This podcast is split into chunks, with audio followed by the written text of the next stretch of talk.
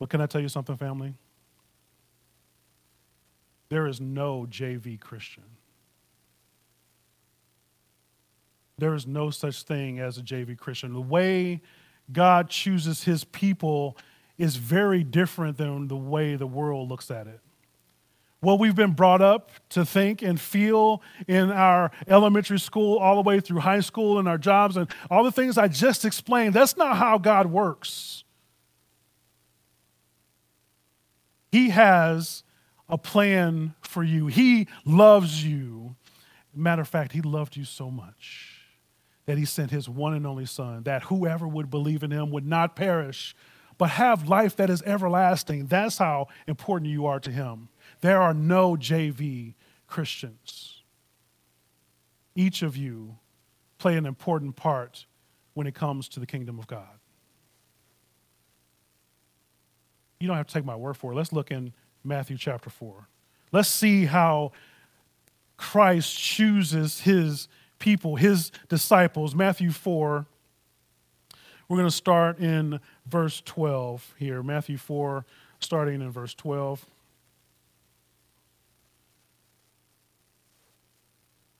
Now, when Jesus heard that John had been taken into custody, he withdrew. Sorry, excuse me. He withdrew into Galilee and leaving Nazareth, came and settled in Capernaum which is by the sea in the region of Zebulun and Naphtali.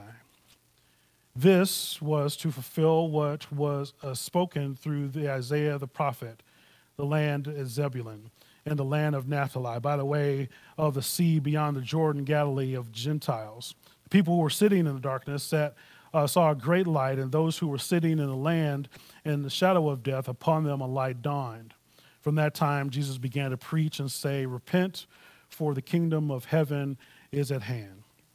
Now, as Jesus was walking Galilee, he saw two brothers, Simon, who was called Peter, and Andrew, his brother, casting a net into the sea, for they were fishermen. And he said to them, Follow me, and I will make you fishers of men. Immediately they left their nets and followed him. Going on from there, he saw two other brothers, James, the son of Zebedee, and John, his brother, in the boat with Zebedee, their, their father, mending their nets and he called them. Immediately, they left their boat and their father and followed him. When we look at the, the context here of this passage, we see um, Jesus um, and John both ministering in Israel near the river Jordan. And John called uh, Israel to repentance and he baptized those who would submit themselves to this call. And just up to, this point in, in chapter 4, what we see in Matthew is Jesus' ministry is relatively quiet. And he's just getting started. Jesus moves his ministry from Galilee and he begins to choose his team. He begins to go and look out and see who do I want to join me in this endeavor. What's interesting unlike what we just talked about, unlike what we see in sports, that in sports they go after the hottest free agents that there are that the people who have who a lot of people are talking about them they, they had tremendous time when they were in school high school and college these big prospects when we go and cho- choose these people for professional teams they go after the best coaches and such but jesus he does the opposite. It's interesting here that Jesus goes after the, the lowly. Jesus goes after the, the outsiders, the, the people here living in the shadow of death. These are not some high prospects with, with all the tools, all the education, all the skills. He goes after the lonely. Look in, in verse 17 from the time Jesus began to preach and say, Repent, for the kingdom of heaven is at hand. It's like the, the, we are starting to get to work. And we need to put together a team. But what's interesting about this, the first point that I have for you this morning, is Jesus does not choose the best, he chooses the willing. Jesus does not choose the best, he chooses the willing. He could have gone out and, and sought after the, the best and greatest rabbis there were in the world, the people that were, were uh, uh, uh, taking over and, and leaders of these particular areas. He could have gone and done that, but no, he went and chose the people that were willing. It seems like this, this first encounter that Jesus has with this man, but how, uh, what, we, what we find out through the text is when we consider John and the other disciples and the other gospels we find that Jesus had known many of these men. He knew the disciples for a while before he called to follow me. He was kind of going through city to city and kind of peeping what they were doing. I'm like, hey, look, look at them over there. They're, they're just going about doing their job. They're, they're committed to what they're doing. They're working with their father and everything, taking care of them. That's interesting. Wow, they're, they're not trying to, to be you know, high in authority or whatever is going on. Jesus interacted with them and their family and observed their ministry situations. They, they had seen Jesus in the midst of his ministry. So the decision to follow him, it wasn't abrupt. It wasn't uh, out of haste. They just walk up to him all of a sudden, like, just follow me. And like, who are you again? I mean, do we know each other? They had already become acquainted to some extent. And this makes their decision uh, that much more important. They, they left both their career and their families to follow Jesus because even though they knew of him, I mean, but he, ain't, he didn't have anything. It's not like he was this, this big team coach or he had a lot of money and going on and had this big business plan that he was telling them about or that they heard about beforehand. They had so much confidence in the person and work of Jesus that uh, verse 20 says they left immediately.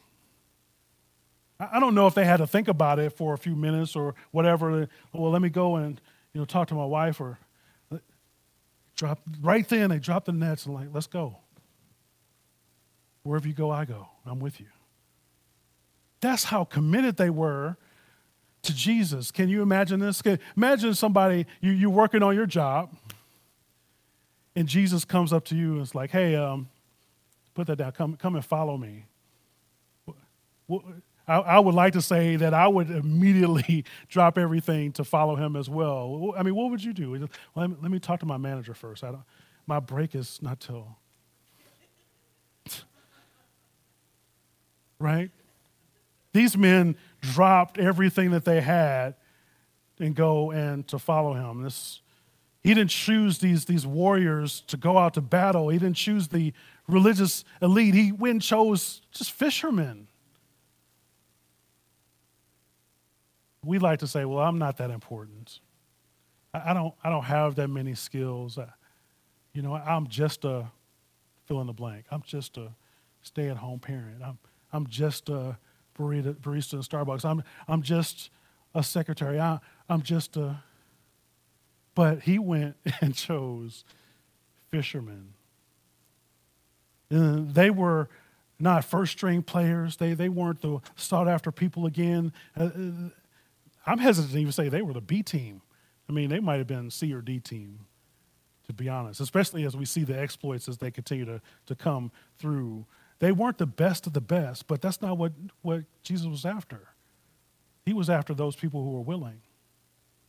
John MacArthur puts it this way He says, God skipped all the wise of that day. The great scholars were in Egypt, the great library was in Alexandria, the great philosophers were in Athens, the powerful were in Rome. He passed over Herodotus and the historians and Socrates and the great thinker Julius Caesar. He chose men so ordinary that it was comical. no rabbis, no teachers, no religious experts. Jesus chose these misfit, this ragtag group of individuals because his work uh, in the world wouldn't come from their abilities. He knew that. It wouldn't come from their abilities, but it would come from what he was going to do through them. Because if he chose the best of the best, he was like, oh, well, obviously. I mean, these, these guys are just doing all this stuff because they're that good.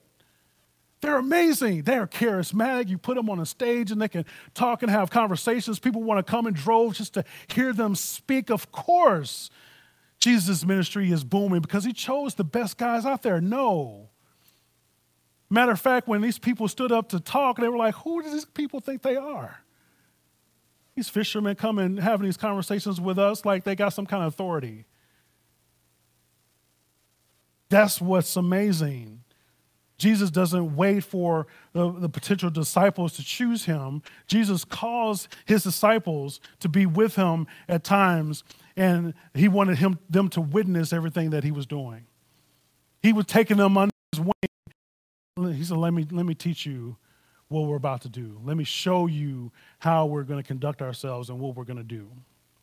Look with me at verse 18 says now as Jesus was walking by the Sea of Galilee, he saw two brothers, Simon, who was called Peter, and Andrew, his brother, casting a net in the sea. For they were fishermen, and he said to them, Follow me, and I will make you fishers of men. And immediately they left their nets and followed him. The next point here, point two, I want to show you here this morning is that Christ chooses us, and we don't choose him. Christ chooses us. It's not that we choose him. This master and disciple relationship that we see here at, at, this time, the way it actually worked was very different than, than the way Jesus actually played this out. Typically, the disciple would go and choose their rabbi. They would go say, These are the things I want to learn, there's the person I want to model myself after, and I'm going to go uh, apply to work with him. I'm going to go and, and, and pour out and, and hope that I can be able to sit at his feet and learn from this particular rabbi. But that's not how we, we see things happen. And if that, that rabbi thought that they were sincere, sincere and he thought that they were worthy, then he would allow them to be his disciple. So the, the, you would go and petition, but you might not get accepted right again. We're back in that place like, pick me, choose me, please. The goal of the disciple would be to commit themselves to the law and move from one master to another in order to gain knowledge about the law, as much knowledge as they could. Like, I'm going to learn this piece from this person, then I'm going to go and learn this piece from this person. We see this in the business world all the time. That when you go to different people to get different, because we all have gaps. And so we want to go and fill as much as possible. But we see time and time again in the life of Jesus how he breaks the mold and he doesn't wait for the volunteers. He goes and selects his own disciples and challenges them to follow him. In the original language, follow me is literally translated as come behind me. You know, you follow behind a person and you see everything that they're doing. This is, this is a, the stamp of a great leader. Or A great leader leads from the front, not one who, who stands in the back and tells you what to do or where to go, and they can't do what they, they're asking you to do. No, a, a good leader leads from the front, gets their hands dirty, and to show you how it, it is. They don't ask you to do anything that they're not willing to do. We see this modeled by Jesus himself perfectly. He isn't calling them and he isn't calling us, by extension, to only be apprentices gathering information about the Torah and rehearse religious traditions. He's not telling you just to re- remember these, these, these mindful things and get more head knowledge. What he's trying to teach us is important about how we live our lives and how we are to follow him. He calls his disciples to fish for people, which is strange. But if anybody would understand this, it'd be the fishermen, right? To go and fish for people. Matthew 13 and 47 says, again, the kingdom of heaven is like a net that was thrown into the sea and gathered fish of every kind. When it was full, men drew it ashore and sat down and sorted the good into containers, but they threw out the bad. Another analogy that we see that Jesus using is that of farming and harvesting. Matthew 9 and 36 says, When he saw the crowds, he had compassion for them because they were harassed and helpless, like sheep without a shepherd. And then he said to his disciples, The harvest is plentiful, but the laborers are few. Therefore, pray earnestly to the Lord of the harvest to send out laborers into his harvest brothers and sisters, some of you might be struggling with things in your life here today. Whether it's your marriage, your career, parenting, or anything else, but I want you to remember this. If you are a disciple of Christ, He chose you. There's no reason for you to be down on yourself or for you to give up. You weren't chose last. God chose you to do his will. And it's nothing like we saw in school. It's nothing like uh, you're being picked last. Like in, John chapter 15 and 16, it says, You did not choose me, but I chose you and appointed you that you should go and bear fruit, that the fruit should, uh, your fruit should abide, so that whatever you ask the Father in my name, he give it to you. God chose you. Third point I have for you today is our primary calling is to be with him. Primary calling is to be with Christ. Remember, Jesus says, Follow me. It, it would have been interesting if he go he just came, like I said, a bad leader will come and say, Hey, come and do those things. Go, go do that stuff. With, without showing you how no, no training, there's nothing. Just go. You know, he says, Come and follow me. Most of you are aware that I have, in this season, I have two vocations. Um, I'm happy and, and, and love uh, being here as, as an under shepherd to Christ and as pastor here at First Baptist Bolingbrook, but also have another full time job in cybersecurity where I manage seven states. Um, I won't go on and on about that, but it's a, a huge responsibility there. And so managing various people across these various states, you know, I, I've got to bring people on. I've been hi- interviewing and hiring people. I got to go train them, spend some time with them and show them, you know, how the business works and how we interact with clients and things of nature. But I don't know everything. And sometimes I have to send them away for training. So when they come back, but still, I'm going to have them follow me and understand that you're going to shadow me where I, I demonstrate how you do these things. And then I'm going to let you do it on your own, and I'm going to look after you. I'm going to look over your shoulder to ensure that you're putting the things into practice that, that I already taught you. And then I'm going to step back further and further the more they learn so they finally can be able to do it on their own without any hand holding. Jesus, when he calls his disciples, he says, Follow me in the same way. To be a disciple, Jesus is the only teacher that we need. Instead of being like me, where I got to send people off to uh, other places to, to get the knowledge that I don't have, the Jesus, he's the one stop shop. He's the one that can take people and, and be able to train them in everything that they need. And he just says to follow me. In order to do our jobs as disciples, we want to become like him. And to be like him, we have to first know him. And to know him, we must know his word. Here at First Baptist Bolingbrook, we have various outlets for this. You know, in addition to our weekly gathering, we have some community groups that, that meet together to, to study with one another. We've got prayer groups that, that meet. Um, we go out and do things together like we did this, this week with apple picking and things of that nature we have various opportunities where you can come and learn what it means and what it looks like to be a disciple of Christ. But it all starts with Him and His Word. Not to mention our daily reading plan, right? That we're going through the Bible in a year together so that we can read. Like, in order to follow Him, we've got to know Him. And the way we know Him is through His Word. So we need to spend that time with him in order to become a disciple. So if you're serious about being his disciples, you've got to take advantage of these things. The one hour that we spend here on Sunday mornings, it's not enough. Not sufficient. It doesn't check a box. Just so you know, you're aware. We need to get inside His Word until it dominates everything that we do, uh, that it drives our thought process, it drives our decisions, it dominates everything that we have in our lives, everything in, in our behavior. Until, you know, people who spend a lot of time in the Word, they start talking like the, the Bible. Have you seen these people? We got some people like that in here. That you know how much they spend with the Lord because they start to sound like Him that's where that's where our aim is. That's where we're trying to go. My next point, the point number four, is that in order to follow him, we have to leave everything. We have to leave it all. Verse 20 says, They immediately left their nets and followed him. So to follow Jesus, he has to take precedent over everything else in our lives. So it must be God above all. It's got to be Christ above all. it's, it's got to be the gospel above all.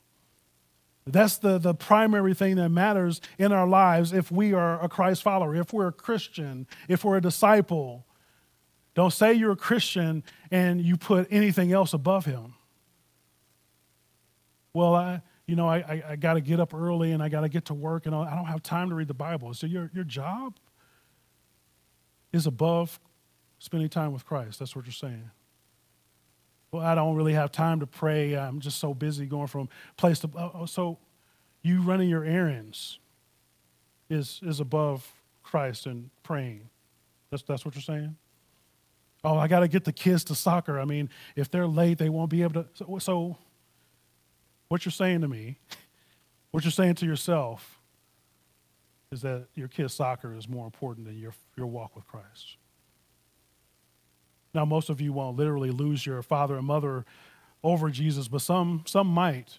If, if, we, if we look at Muslims in this country and, and elsewhere, uh, for them, when they hear the gospel and if they choose to submit their lives to Christ and to leave Islam, they are going to be cut off from their families. That's the price that they pay to, to follow Jesus, that they literally will lose everything to follow the truth. That's what they will give up. They're going to be cast out from everything that they know and knew prior. And that's, that's truly a cost for them that they suffer for Christ. God may change your career. He might have you to leave your job and take the gospel overseas as a missionary. But for many of you, it won't be that dramatic. It might just mean getting up 15 minutes earlier so you can read his, his scripture. It might mean taking five more minutes to pray. I mean, the cost is not that significant by and large for us here in the U.S., especially here in Bolingbrook. But you'll have to you'll have moments where you decide which holds a greater greater sway in your life. You'll have to make a decision. Is this my you know 15 minutes more sleep more important? I know that can be a tough question to answer sometimes, but I tell you it is. It's, it's more important that we, we lose that amount of sleep in order to spend time with our Savior. Point five here is that he commands us to spiritually reproduce. We are to be disciples who make disciples. When we follow Jesus, it's, it's our goal to become like Jesus. Just as uh, he was a fisher of men. His followers would become fisher of men. And this is what it means to be disciples. And this is a, a central part to what our walk looks like. It's not something that only a few of us do, like, well, I don't really feel called to be a disciple. It's not how it works. It doesn't matter how you feel, you are called. You are commanded to be a disciple, but not only be a disciple, you're commanded to be a disciple who makes disciples. So if you're here and you're the same as you were last year at this time, sitting in the same seat in the pew, we got to ask some questions. Your life ought to be changed. Your life ought to be transformed in a way that it, it changes and transforms the people that are around you. We are to be disciples who make disciples. There is no such thing as a non reproducing Christian no such thing as a non reproducing Christian. Look at what Jesus says in the Gospel of John. He says, By this my Father is glorified, that you bear much fruit and you prove to be my disciples. How do you prove to be his disciples? It's by bearing fruit. And if you're not bearing fruit, you have to ask, uh, uh you have to have a reason to, to question whether you are a disciple at all. If, if I'm the same, if I'm not growing into my, in, in my spiritual walk with Christ, what am I doing? How can I change that? Who can I, I bring into my life to help encourage me so that I can be more like him? Matthew 28 and 19 is where we get this from. Go therefore and make disciples of all nations He didn't say, Go therefore and sit in the pew on Sunday mornings. He didn't say, Go therefore and, and give a little bit of money so that the, the church can do whatever with it. He says, Go therefore and make disciples, not just of Bolingbrook, not just of Illinois, not even just of the United States. Go therefore and make disciples of all nations, baptizing them in the name of the Father, Son, and Holy Spirit. And this is the, the crux here teaching them all to, to observe all that I have commanded you. So, everything that you've learned as to be a disciple, you go and, and make other disciples and you teach them all the stuff that you learned that he told his disciples. Teach them to observe all that I have commanded you, and behold, I'm with you always, even to the end of the age. You are important. You are not a JV Christian, so much so that even the master is with you, not just now, not just for a few minutes, not just till you get your stuff together. Always.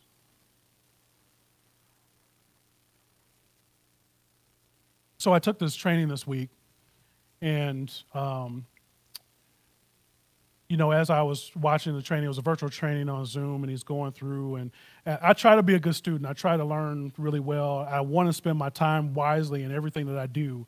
And so, I, I, the guy that was training, I, I, bought his book and I started reading it. I'm like, well, I want to know what this guy's about. I want to be prepared for what he's going to be training. And so, each each night of the training, I'm reading the book so I can be prepared for what it is that's going to be taught. And so each day, as I logged on, I started to notice something this guy, what he was talking about was right out of the book. Like almost word for word, the same anecdotes, the same stories.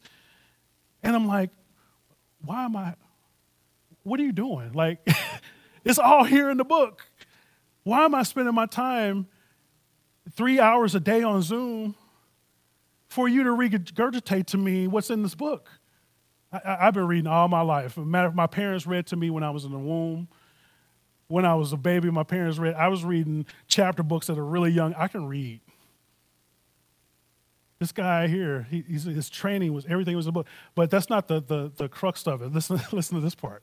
So at the end of the training, he's like, any of, any of you want to go a little bit deeper? Now, people in the class, they're like, oh, this is the great training. It's been impactful for me. It's just been phenomenal training. I'm like, I don't know what you guys are doing. But at the end of the training, it's like, hey, for any of you who want to go deeper, I got this other advanced training that I want to give to you for $2,000.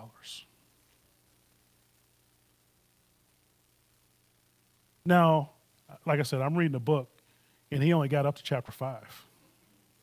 There's six more chapters. So I'm like, is this advanced training like the other half of the book? For $2,000, bro? He's like, well, and I know, he says, I know some of you are overachievers and you want to be certified in what I'm teaching you this week. If you want to be certified, just go and sign up here for $10,000. People are like, oh, yeah, I can't wait to be certified. I'm like, bro, you just get, got to get the book. As a matter of fact, give me $5,000 and I'll read the book to you.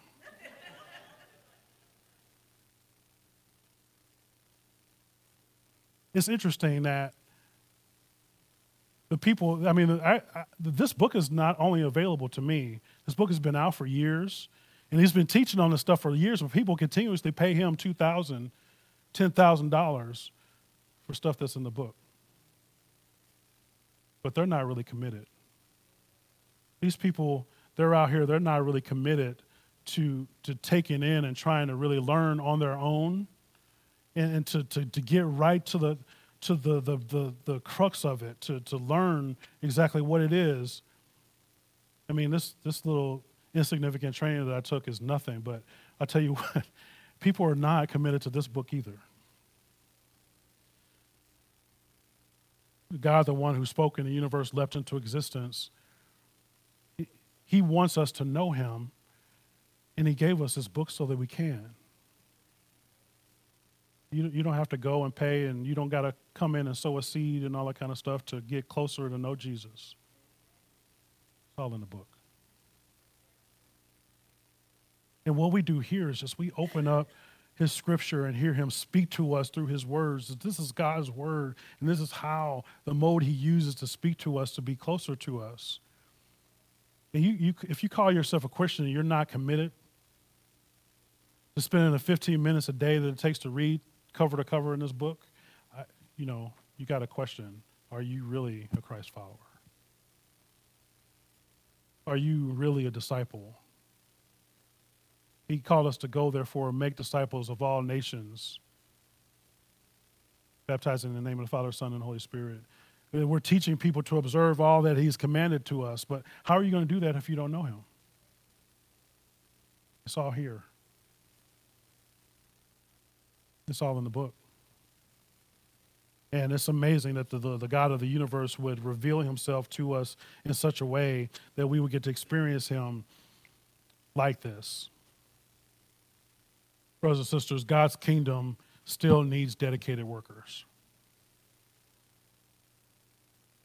I don't know how you came in here today. I don't know if you're beating yourself up over where you are in this stage of life or what you have to do or what you can't get to and all that kind of stuff.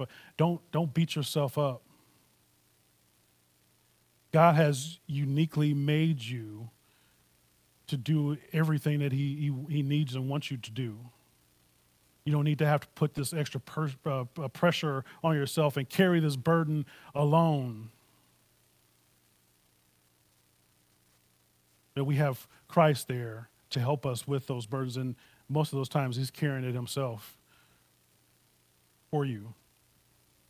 Give it over to Him. And you don't need to beat yourself up or where, where you are in this life because there's no such thing as a JV Christian. Jesus didn't pick everybody else. He didn't go and pick all the superstars and then came, well, I get Angela's there. I guess I'll pick Angela. Robin's there. I mean, I guess, yeah, come on, come on, Robin. I guess. No, that's not how, that's not how it works. He chose you before you were a glimmer in anybody's eye. From the foundation of the world, He chose you, knowing what you would and wouldn't do, but He chose you anyway. He sent His Son anyway to pay the price that you couldn't, that you wouldn't, so that you can have life with Him. Won't you choose Him today?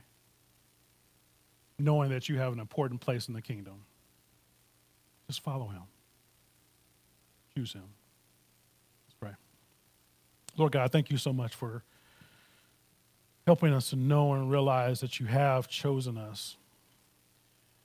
That if it were up to us, that we would choose our own way. But Father, we, we thank you just for drawing us to you and using us as imperfect as we, are. Uh, when we don't have the right words to say, we don't choose the right things to do all the time, but you still continue to come after us you continue to shape us and mold us into your image. You continue to use us so that we can bring you glory. Much. Um, continue to, to remind us of this in, in every, everything that we do in our days, in our nights, that we focus all of our attention on you and we do everything so that you would get the glory that you rightly deserve. Father, we thank you for all these in Jesus' name. Amen.